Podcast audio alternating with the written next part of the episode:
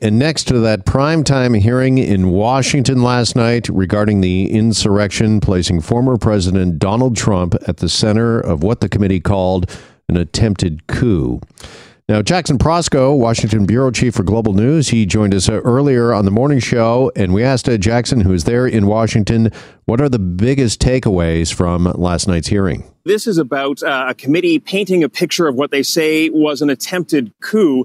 And of course, you're hearing this direct testimony from the people closest to former President Trump, including his daughter, Ivanka, his son-in-law, Jared Kushner, his attorney general, Bill Barr. They say that Trump clearly knew he had lost the election in twenty twenty, but still pushed ahead with his lies about a stolen election, which spurned the mob that came here to Capitol Hill on January sixth and tried to storm the Capitol with the intent of disrupting the certification of Joe Biden's victory. Some big points coming out of this. They say that Trump was at the center of the conspiracy to do all this. They say that uh, multiple me- Republican members of Congress actually requested presidential pardons for their roles in this conspiracy. They say Trump didn't place any calls seeking help from any level of government in terms of defending the Capitol from the mob. And finally, we know that the mob was chanting, "Hang Mike Pence," going after the vice president. Trump was told this, and he told his advisors, quote, "Maybe he deserves it." So, Jackson, what is next here? Where does this committee and this investigation go in the coming weeks? They're really trying to connect the dots here. We've got two extremist groups here in the U S, the Proud Boys and the Oath Keepers, that have already been charged with seditious conspiracy. The committee's going to try and draw the dots back to the Trump White House and sort of make the link between uh, how close Trump and his closest advisors were to organizing the events of January sixth. They're going to get into Trump's efforts to interfere at the state level with the vote certification. And really what they're going to do is give the American pic- uh, public a picture of details they may not know directly from the mouth of Trump's own advisors, which perhaps will make this resonate a little bit differently. All right, Jackson Prosco in Washington. Let's turn next to Ryan Hurl, assistant professor of political science at the University of Toronto, who joins us now for more on this. Ryan, good afternoon. Afternoon. How are you doing? I'm okay, thanks. Uh, this twelve-minute video that was screened uh, last night, certainly getting a lot of reaction. What was the biggest takeaway from uh, last night's uh, presentation for you?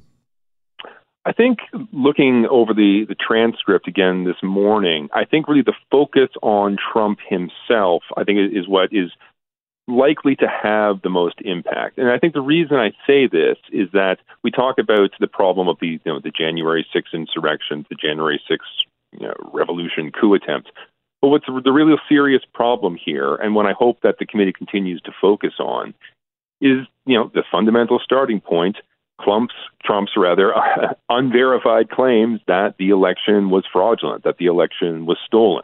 I mean, that is the starting point. And I think that if the public can get an understanding both about how uh, outlandish those claims are and how, going even further, how Trump even perhaps understood how outlandish those claims are, they can see, really understand the heart of the problem. Yeah, as I mentioned off the top, uh, Ryan, uh, this was called by the committee an attempted coup with uh, former President Trump at the center. Uh, have we heard, do we expect to hear from the former president, do you think, uh, about any of this? I mean, I think that's an interesting question. Um, looking at it from a purely political perspective, what is in Trump's best interest here, looking you know, forward to the, uh, the twenty-four electoral cycle? And it seems to me that it might be in his best interest not to draw attention to it, right? And I think that any intervention by Trump himself, I think, is more likely just to draw more and more attention to people looking up the transcripts, looking up the videos. And I think what you'll see there is not so much um, proof of the danger of the riot itself, not proof of a coup attempt, because frankly, if it was a coup attempt in terms of that actual riot, it was one of the worst organized coup attempts in history. But what you'll really see instead is uh, Trump's malevolence. Call it malevolence, call it incompetence, uh, his inability to listen to advice. I mean, I think that is really the most serious element of what the committee is revealing. Also interesting that this uh, hearing, the committee hearing, took place at eight p.m. last night. What do you think was the thinking uh, behind that, Ryan? The Democrats are in a difficult position here, and I, not just from a political perspective, you can even say it's from a moral perspective. And I would put the problem this way.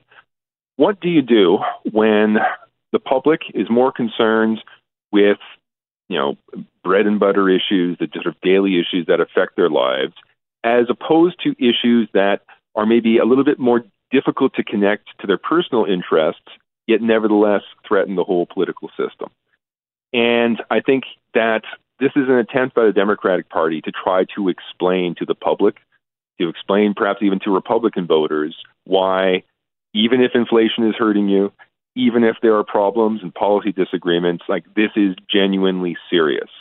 And even if you could understand how someone in two thousand sixteen, a Republican, might prefer Trump over someone like Jeb Bush, uh, if you really look into his response to this, if you look how he dealt with his advisors, uh, the way he rejected evidence, uh, if you see how convinced he was that he had to maintain power despite all evidence to the contrary about the conduct of the election, that you are really going to rethink this.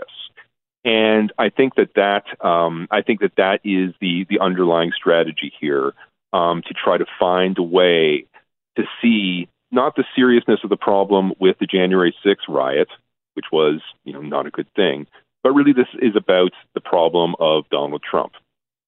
Yeah, and to that end, just finally, got about a minute left here, Ryan, but uh, bring this full circle and back to the video I mentioned, this twelve-minute video, which, again, is getting a lot of attention, a lot of reaction, particularly uh, online. Do you think uh, that video is going to have a huge impact and a, and a big difference? Because uh, we saw a lot of different uh, footage and angles we hadn't previously seen. I think that's very difficult to say. I mean, I, I, it's hard to predict. I think that there's been so much information about January sixth, so many different sources of information, that it's hard to see how a repackaged video of this kind is going to really uh, change the conversation. I mean, to some extent, I mean, I don't know, people can, are, are aware that a video can be produced in such a way to tell different stories, right? So I think in the long term, the Democrats are going to have to do more than create a compelling video.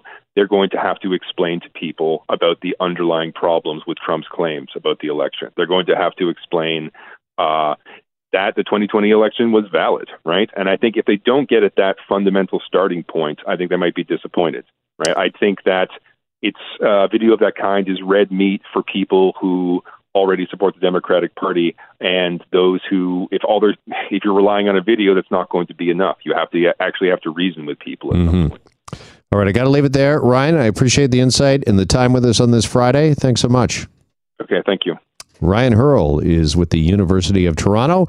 Hi, it's Shauna, and I might be a bad parent because my kids think french fries are vegetables. Hey, it's Ryan, and I might be a bad parent because I went out for wings when my wife was in the hospital after giving birth. Johnny here. I might be a bad parent because in my house, the tooth fairy gives pocket change. But we're not alone. Len emailed us and said his six-year-old daughter's Tarzan moment going from love seat to lazy boy by curtains made him more proud than any dance recital. And Andy left his two-year-old at the rink. All right, guys, I'm sure we're not alone. Like Andy's kid. For stories and confessions like this, make sure you check out our podcast. It's called Bad Parents, and it's available wherever you get your podcasts. I left a glove at the rink.